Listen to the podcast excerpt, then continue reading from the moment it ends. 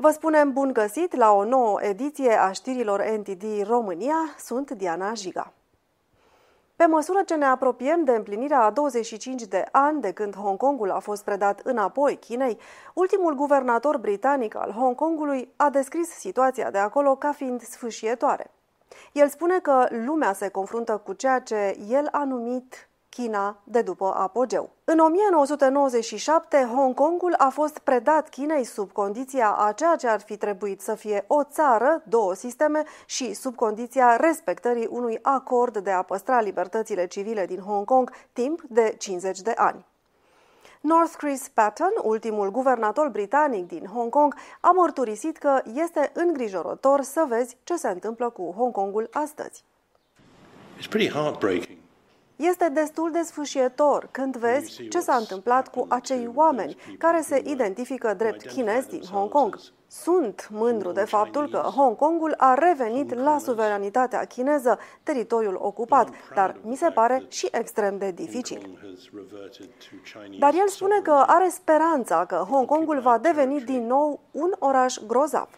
And I just find it intensely difficult. Fostul guvernator a spus că noua sa carte, Jurnalele din Hong Kong, se bazează pe un jurnal pe care l-a ținut când era guvernator al Hong Kongului, care detaliază viața sa de zi cu zi de pe vremea când conducea Hong Kongul ca și colonie britanică și pe calea sa de a fi predat Chinei.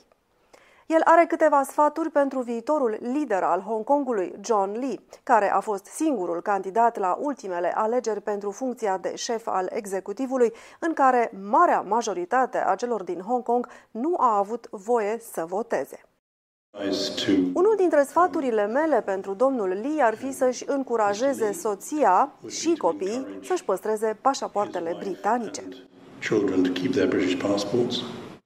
Parlamentarii au criticat creșterea controlului autoritar al Beijingului asupra Hong Kongului. Lordul Patton consideră că viitorul prosperității economice a orașului depinde de statul de drept. Lucrurile devin tot mai dificile dacă mulți dintre cei mai buni oameni ai voștri pleacă și dacă începeți să pierdeți legătura dintre libertatea de exprimare, libertatea de a investiga și managementul economiei. Cred că există o relație strânsă între statul de drept și succesul economic. El speră că această carte va determina mai mulți oameni să vorbească despre ceea ce reprezintă Hong Kongul pentru lumea liberă. Hong Kong nu a fost o colonie britanică. Asta le va spune un nou manual elevilor din Hong Kong, începând cu luna septembrie. Aceasta arată că regimul chinez urmărește să-și intensifice controlul asupra orașului. Activiștii spun că afirmația denaturează istoria și este menită să spele creierul generației mai tinere. Haideți să aruncăm o privire mai atentă. Noile manuale susțin că Hong Kongul a fost teritoriu chinez din cele mai vechi timpuri. Se continuă pe ideea că orașul a fost doar ocupat de Marea Britanie, dar că a rămas teritoriu chinez. Hans Jung este un istoric din Hong Kong și a fost manager al Departamentului de Dezvoltare a Evaluării din Hong Kong. El crede că aceste afirmații contravin faptelor istorice. Mare parte din conținutul cărților denaturează istoria. Guvernarea unui regim comunist și modificarea istoriei merg adesea mână în mână.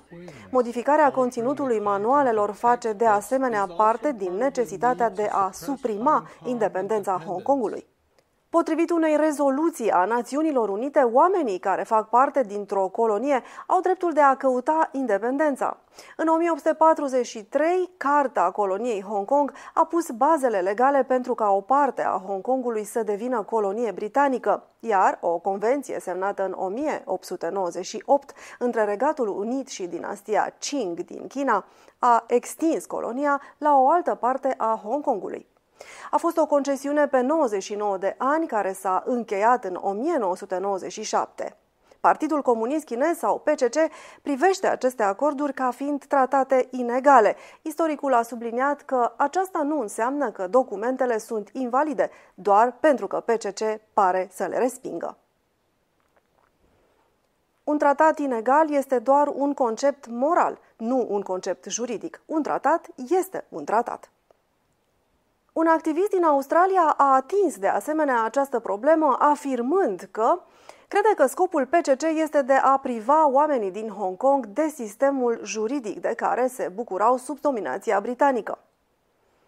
De fapt, PCC dorește să nege faptul că Hong Kongul s-a bucurat de un sistem democratic liber, inclusiv de un sistem legal moștenit de la Marea Britanie. Noile manuale par să facă parte din eforturile Beijingului de a schimba educația, după ce mulți studenți au participat în 2019 la protestele pro-democrație. Beijingul a acuzat sistemul de învățământ din Hong Kong de faptul că a susținut gândurile liberale care au alimentat protestele împotriva influenței PCC. Noile manuale se concentrează pe securitate națională, patriotism și identitate. Un activist din Hong Kong, stabilit în SUA, a comentat că PCC vrea să spele creierul studenților. Ei, PCC, vor doar să spele pe creier noua generație, să o educe și să o schimbe până în punctul în care nu va mai opune nici o rezistență. Așa că acum speră să schimbe faptele din manuale. Apoi vor schimba noua generație din Hong Kong, astfel încât aceasta să fie incapabilă să spună ceva bun despre Marea Britanie. PCC este gelos. Ei vor doar ca noua generație să iubească regimul PCC. PCC a recunoscut anterior că suveranitatea Hong Kongului a aparținut cândva Marii Britanii. În declarația comună sino-britanică din 1984, Partidul Comunist a declarat că a decis să reia exercitarea suveranității asupra Hong Kongului la 1 iulie 1997. Acestea fiind spuse, nu uitați să apăsați pe butonul de subscribe pentru a vă abona la canalul nostru de YouTube. Ne puteți găsi pe pagina de Facebook a NTD România, dar și pe UMaker, Telegram, SafeChat.